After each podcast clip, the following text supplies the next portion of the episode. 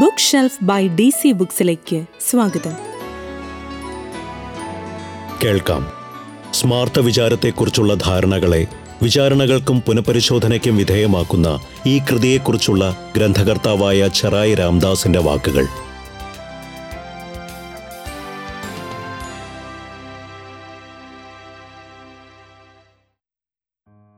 ആയിരത്തി തൊള്ളായിരത്തി അഞ്ചിൽ കൊച്ചി രാജ്യത്ത് നടന്ന താത്രീ സ്മാർത്ഥ വിചാരത്തിന്റെ സമ്പൂർണ രേഖകളും പഠനങ്ങളുമാണ് ഈ പുസ്തകത്തിലുള്ളത്.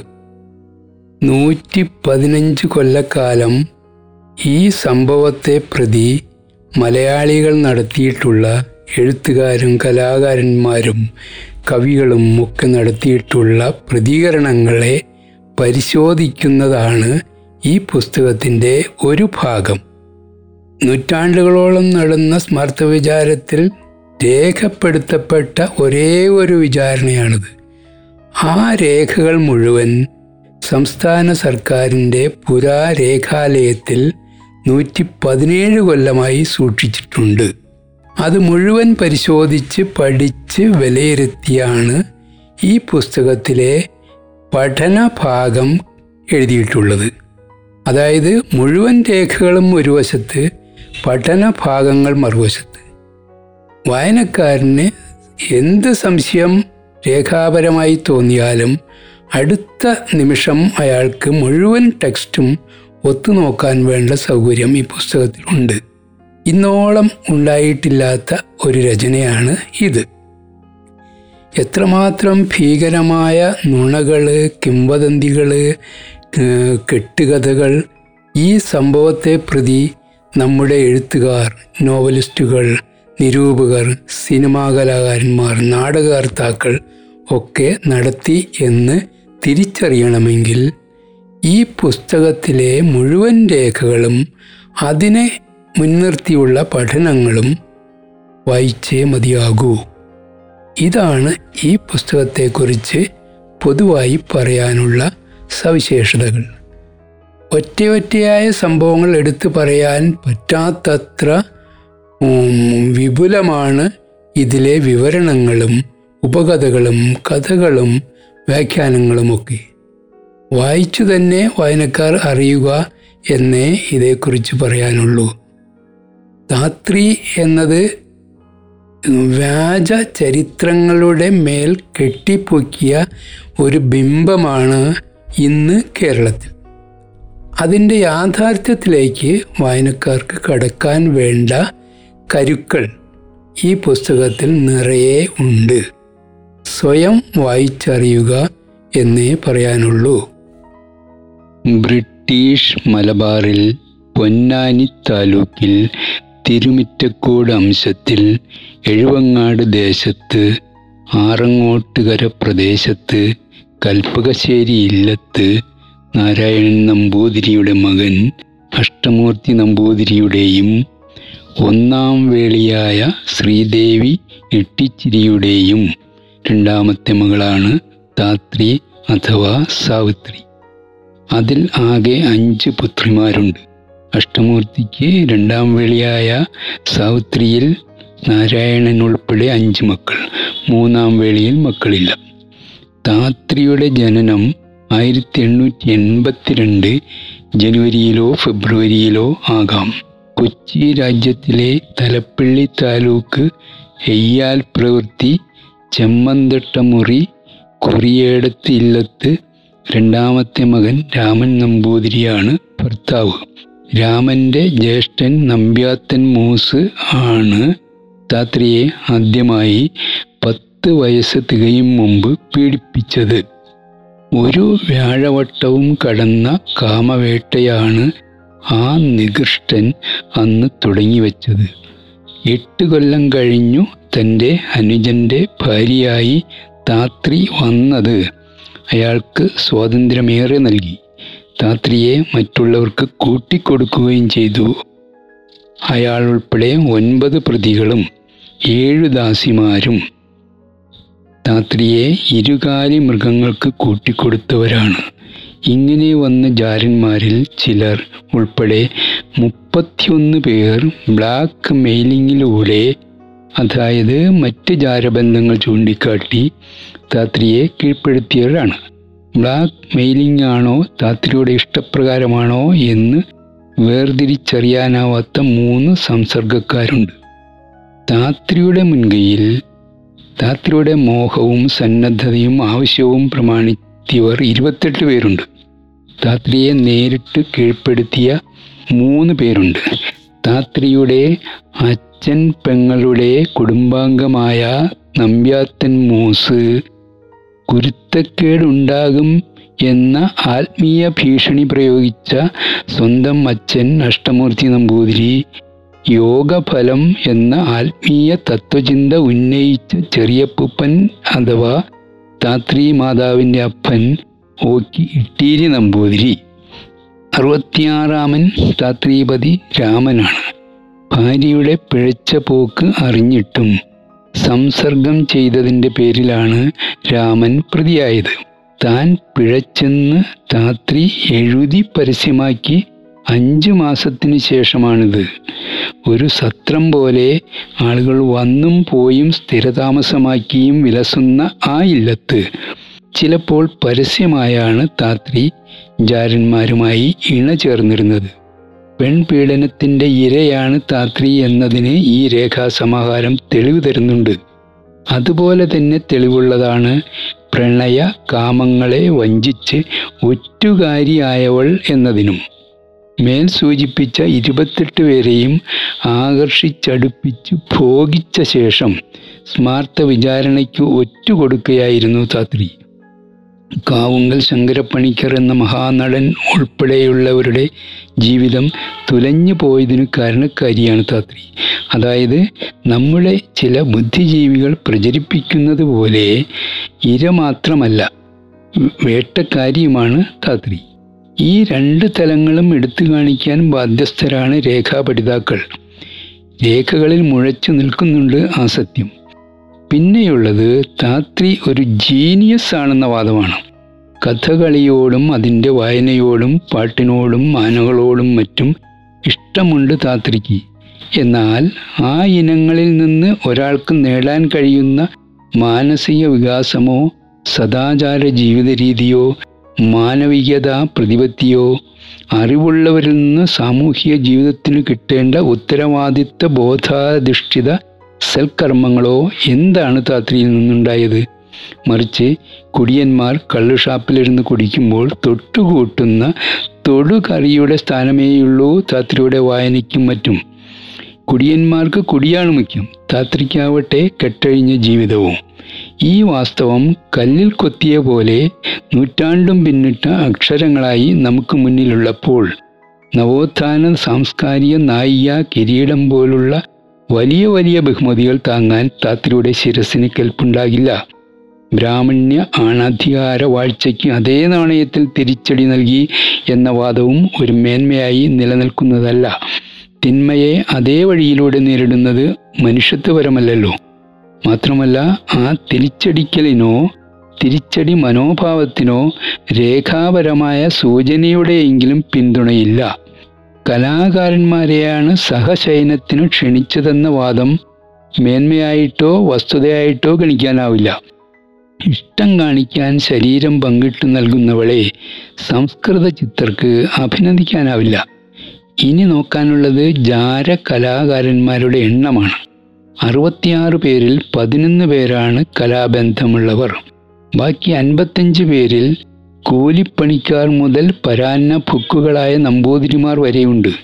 ജാരന്മാരുടെ ജാതി നോക്കിയാൽ നമ്പൂതിരി ഓത്തുള്ളത് ഇരുപത്തെട്ട് പേർ ഓത്തില്ലാത്തത് രണ്ട് പേർ പട്ടന്മാർ പത്ത് പേർ നായന്മാർ പന്ത്രണ്ട് പേർ വാര്യർമാർ നാല് പേർ നമ്പീശന്മാർ നാല് പേർ പുതുവാൾമാർ രണ്ട് പേർ മാരാർമാർ രണ്ട് പേർ പിഷാരൊടി ഒന്ന്. എഴുത്തും പാട്ടും ജ്യോതിഷവും പഠിപ്പിച്ച ഗുരുക്കന്മാർ. ഗുരുവായൂർ അമ്പലത്തിലേതടക്കം ആത്മീയ പ്രമുഖർ. പണ്ഡിതർ ആനക്കാരൻ ഇല്ലത്ത് ലോഡ്ജ് പോലെ താമസിക്കുന്നവർ.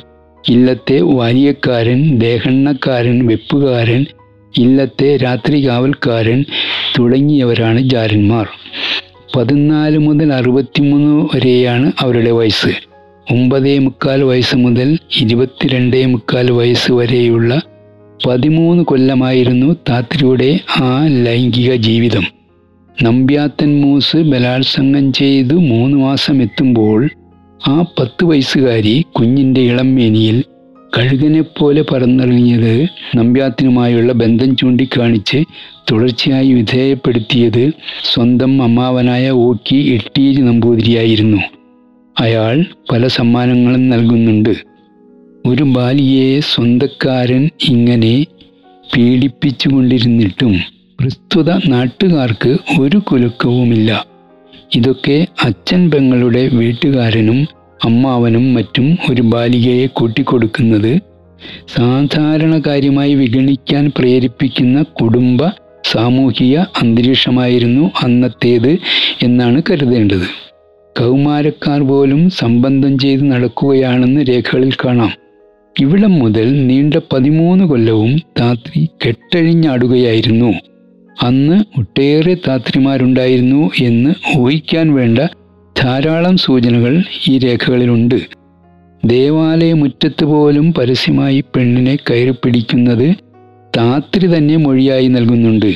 ആ സാഹചര്യ സമ്മർദ്ദം മൂലമാകണം താത്രി വൈകാതെ ഒരു പ്രൊഫഷണൽ ആയി മാറുന്നത്. പ്രതിഫലം ചോദിച്ചു വാങ്ങുന്നത് പതിവായി. വലിയ പ്രതിഫലം സ്വീകരിക്കുന്നത് ശീലമായി.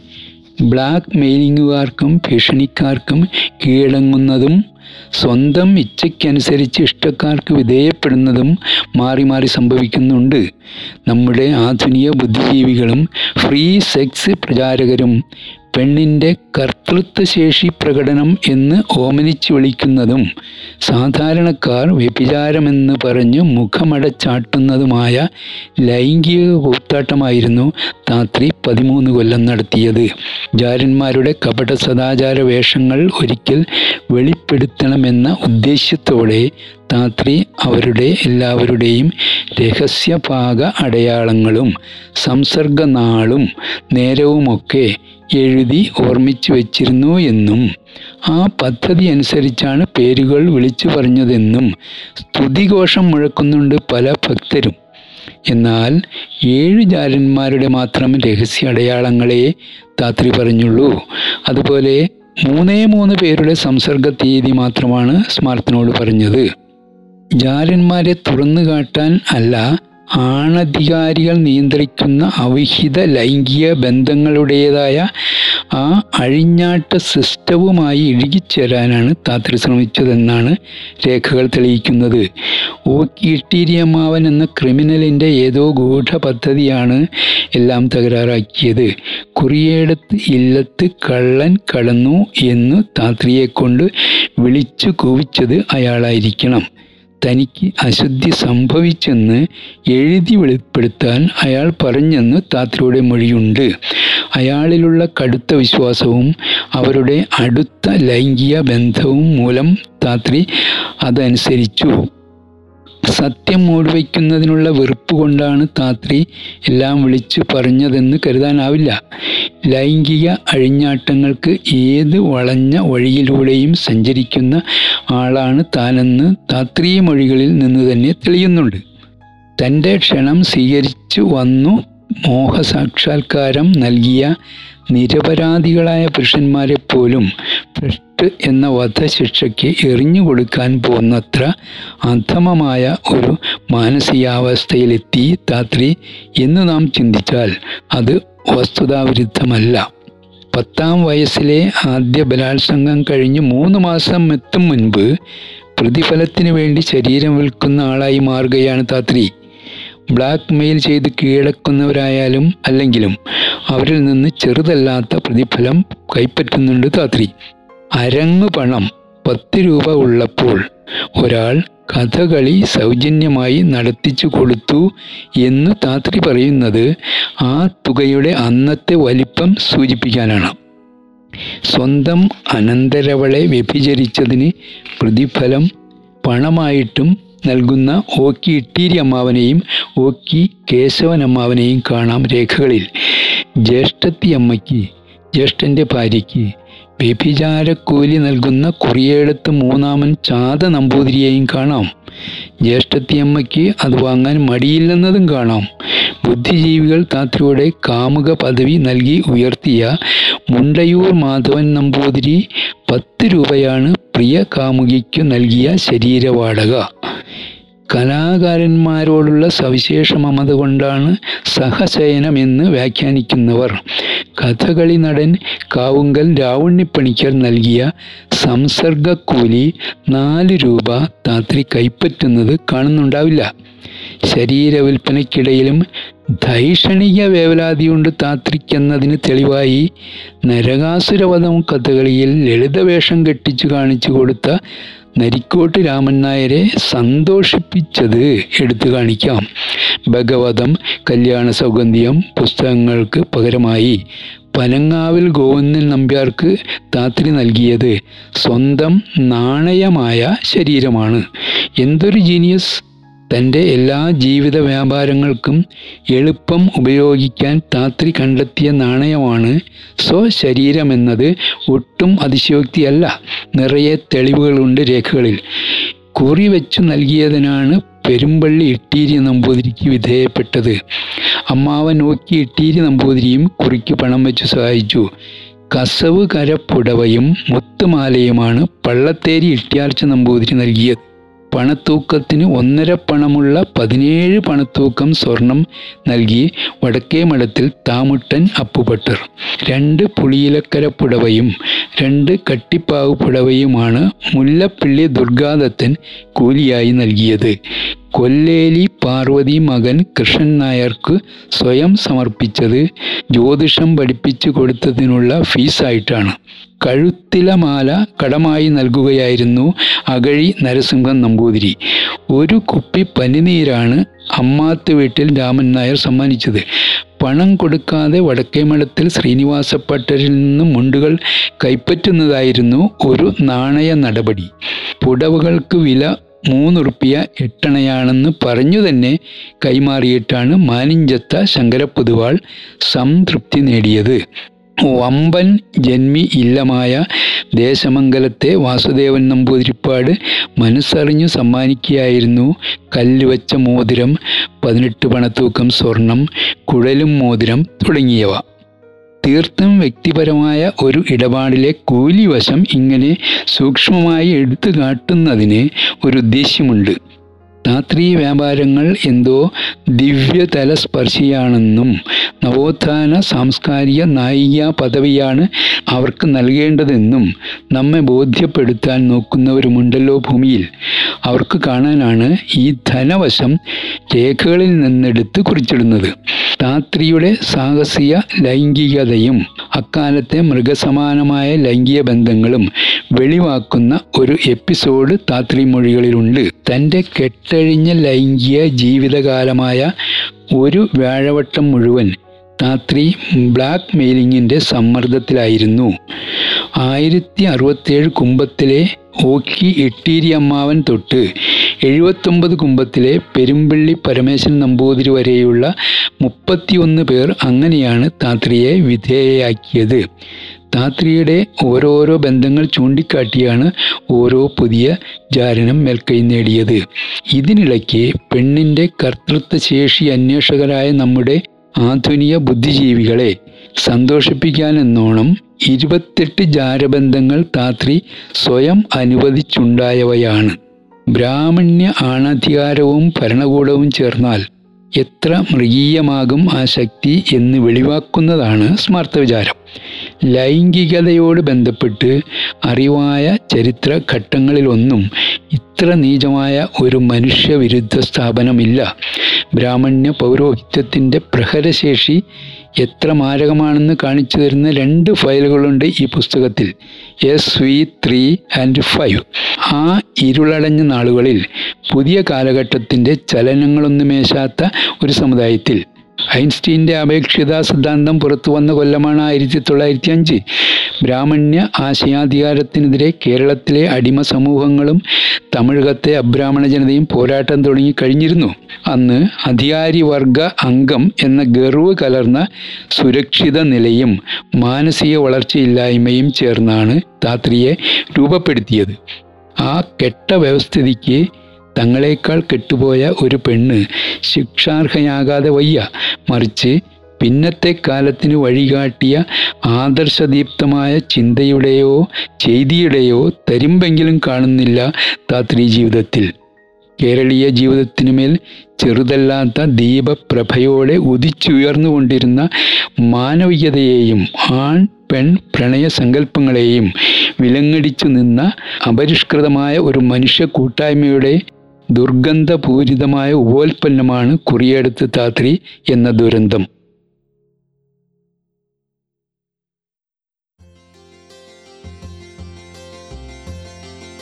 Thank you for listening to D C books podcast stay tune for the next one